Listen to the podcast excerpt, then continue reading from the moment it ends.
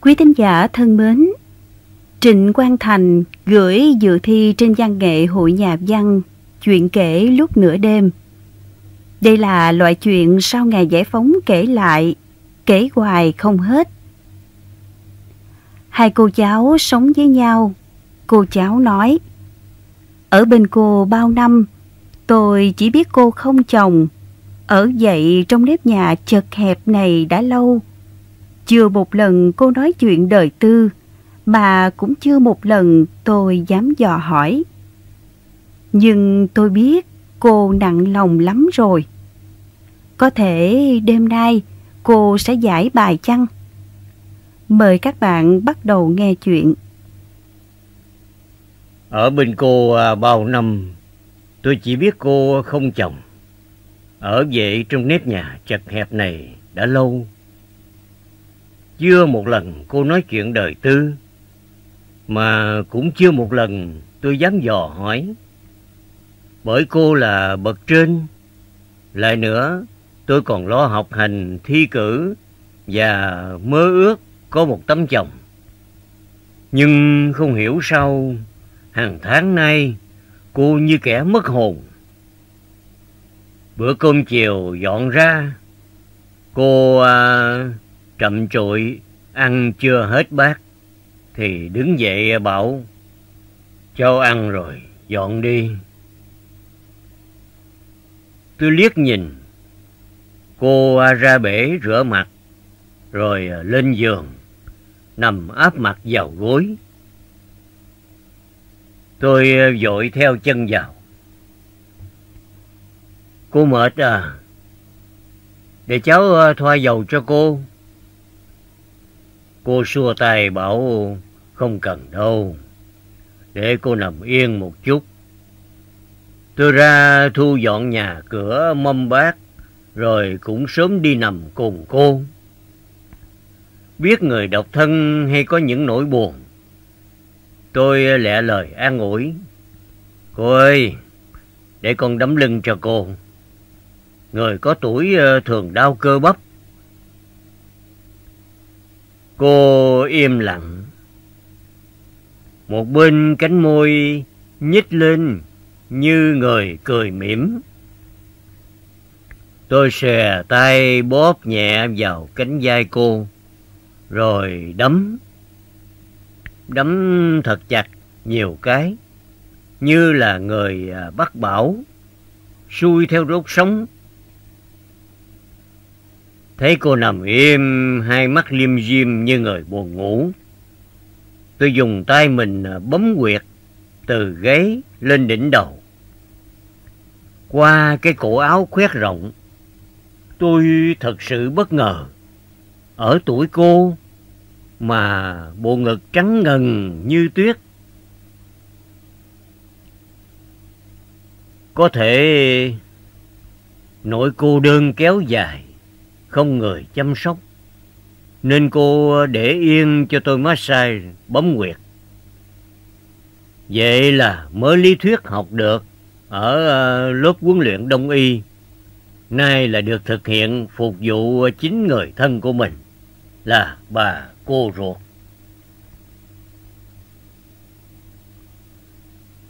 Cô ờ, vẫn nằm thoải mái. Một bên má áp lên mặt gối trắng tinh có thiêu hình hai con chim cắn mỏ nhau trên một nhành hoa rất đẹp. Thỉnh thoảng ờ, cô buông tiếng thở dài. Mãi khuya cô ngồi dậy, rồi bất ngờ hỏi tôi, à, cháu biết là mình à, sắp đón Việt Kiều về không? Tôi ngơ ngác lắc đầu. Cô à, thầm thì nói tiếp. Anh em ông sĩ ở bên Mỹ sắp về. Làng đang làm rạp, đón rước ở sân đình á. Thế thì sao hả cô? Năm nào họ trả về đón Tết? Cô à, gật đầu. Nhưng à, lần này họ về ở hẳn Tôi không hiểu anh em ông sĩ về ở hẳn thì à, can hệ gì với cô? Mà hàng tuần nay cô thơ thẩn tới mức quên quên, nhớ nhớ. Ngay cả chiều nay cô biến ăn, mất ngủ. Sau đó cô cháu tôi lại rơi vào tĩnh lặng. Căn buồn hẹp chỉ còn lại tiếng mũi do da. Thỉnh thoảng ờ, con thạch sùng thò đầu bên cánh liếp, nhau đuổi bạn tình không được, lại tặc lưỡi than phiền. Không để ờ, cô buồn lâu, tôi dục. Khuya rồi, cô ngủ đi. Nhưng không chịu. Cô níu cánh tay tôi ngồi dậy. Đúng lúc chiếc đồng hồ binh bon điểm nhịp 12 giờ đêm. Câu chuyện về gia đình ông Sĩ được cô kể lại vắn tắt mà rành rọt. Năm à, 1954, cả gia đình di cư vào Nam. Vợ ông Sĩ ác lắm, đối xử với vợ chồng ông Công còn cây nghiệt hơn cả mẹ chồng. Một lần à, vợ chồng ông Công chuẩn bị đi Đà Lạt để hưởng tuần trăng mật, thì bà sĩ à, đưa ra một mớ tóc rối, bắt em dâu phải gỡ mối, làm độn tóc, rồi à, mới đi được. Mai mà về sau, vợ chồng ông Công à, làm ăn khá giả, nên mới không à, lệ thuộc. Cô à, kể tiếp, còn ông sĩ thì giỏi giang hơn, hết làm thầy ký ga xe lửa, lại buôn hàng cung ứng thiết bị cho nhà binh. Vì thế mà tiếng Anh, tiếng Pháp, ông nói trơn tru hơn cả tiếng mẹ đẻ. Buồn nói là ông bà có người con lớn lại tử trận trong cuộc giao tranh ở cao nguyên à, Trung Phần. Rồi à, chú Út, tính hung hăng ngổ ngáo, nhiều lần thăng quan tiến chức trên con đường binh nghiệp. Nghe đâu năm 75, mọi người tháo chạy, ông đưa vợ con lên chiếc xuồng máy, chạy ra tàu biển, còn mình ông ờ, ở lại có người còn nhìn thấy ông mình trần quần cục, hai tay hai súng, đi lại như điên trên sân bay. Rồi à, có người còn bảo, ông à, lần đường ra Bắc tìm về quê. Đến một hôm tối trời, ông à, dừng lại, không đủ can đảm để vượt sông sang bờ bên kia dưới ánh sao mờ tỏ, ông quỳ xuống, giái giọng về làng như một kẻ ăn năn, rồi trở lại miền Nam. Nghe đâu ờ, ông phải vào trại cải quấn, mãi sau mới được sang Mỹ theo con đường HOOH gì đó. Sang đến Mỹ, ông mới ngã ngửa vì câu chuyện đau lòng vợ con mình xa vào tay hải tặc. Chúng thay nhau hãm hiếp, vàng bạc chúng cướp sạch, rồi ném đứa con ba tuổi xuống biển khơi. Từ bấy, vợ ông mang bệnh vô sinh và tâm thần phân liệt. Cũng từ bấy, ông mang lòng thù hận nước Mỹ và càng hận thù thêm cộng sản.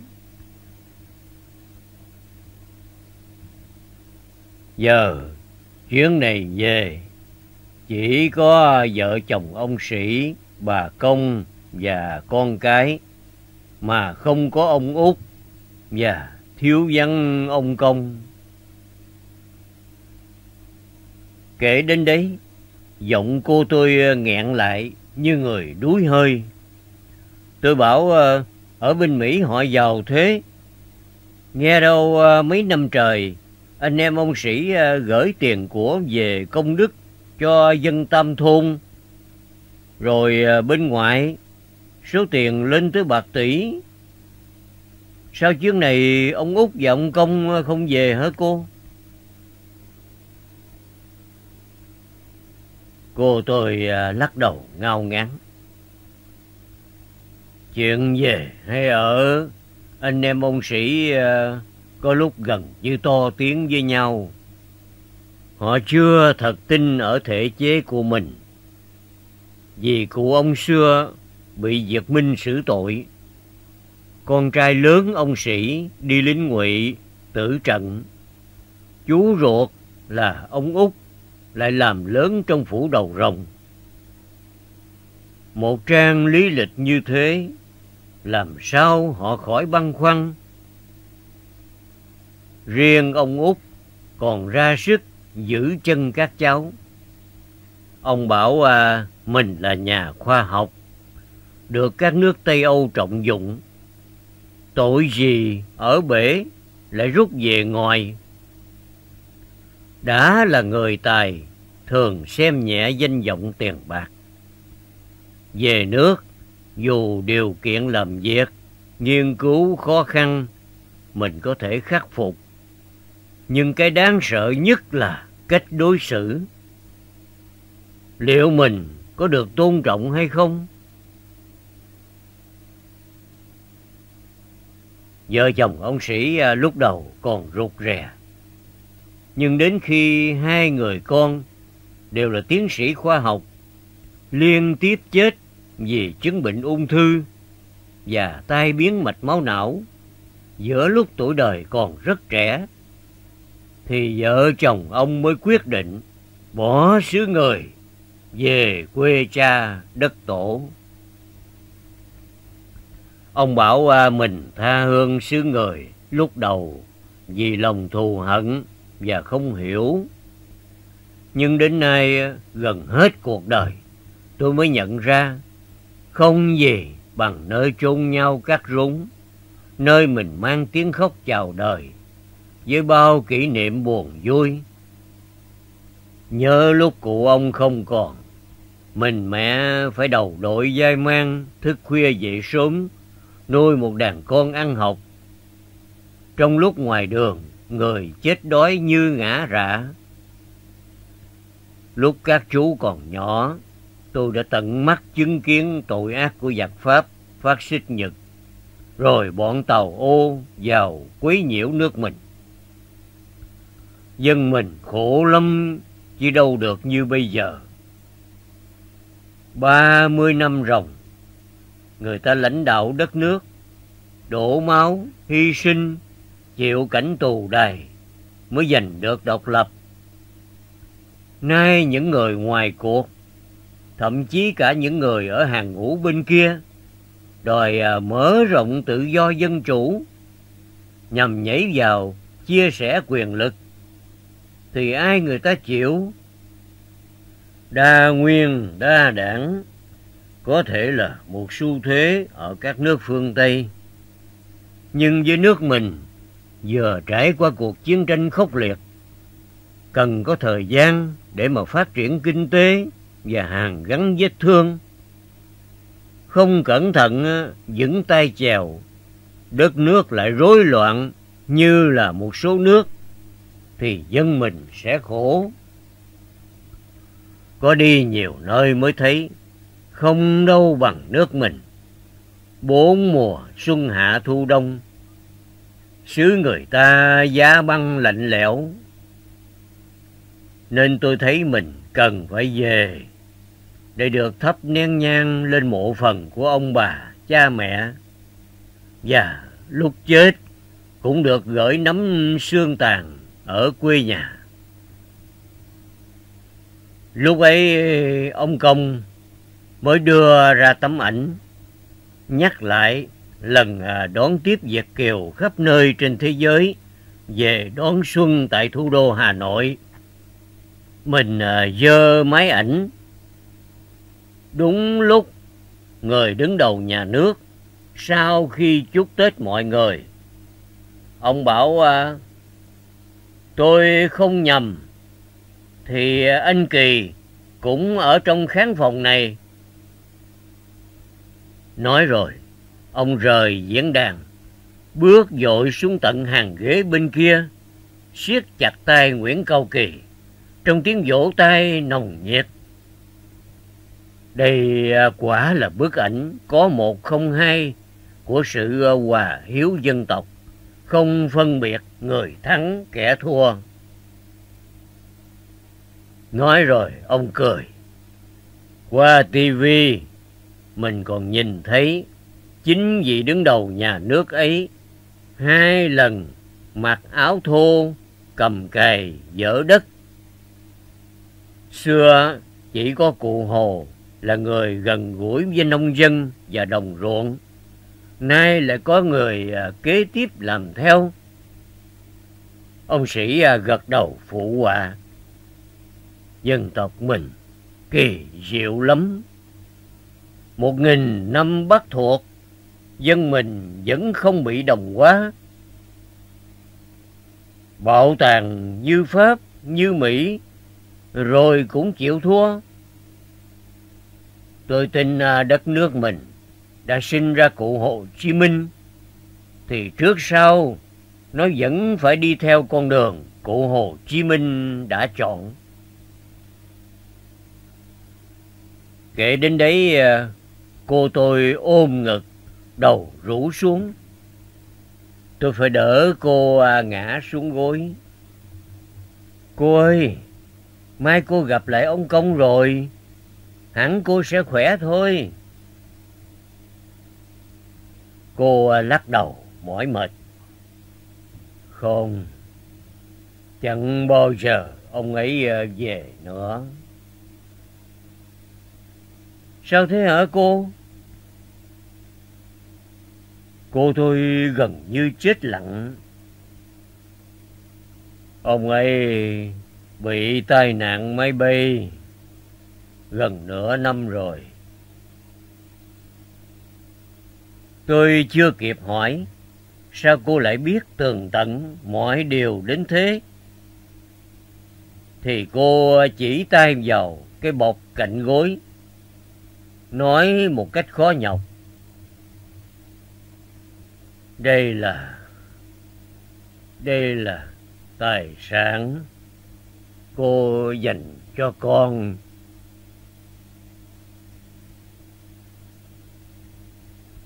Tôi lóng ngóng mở cái túi giải đều. Một quyển sổ đỏ chứng nhận quyền sở hữu nhà đất mang tên tôi.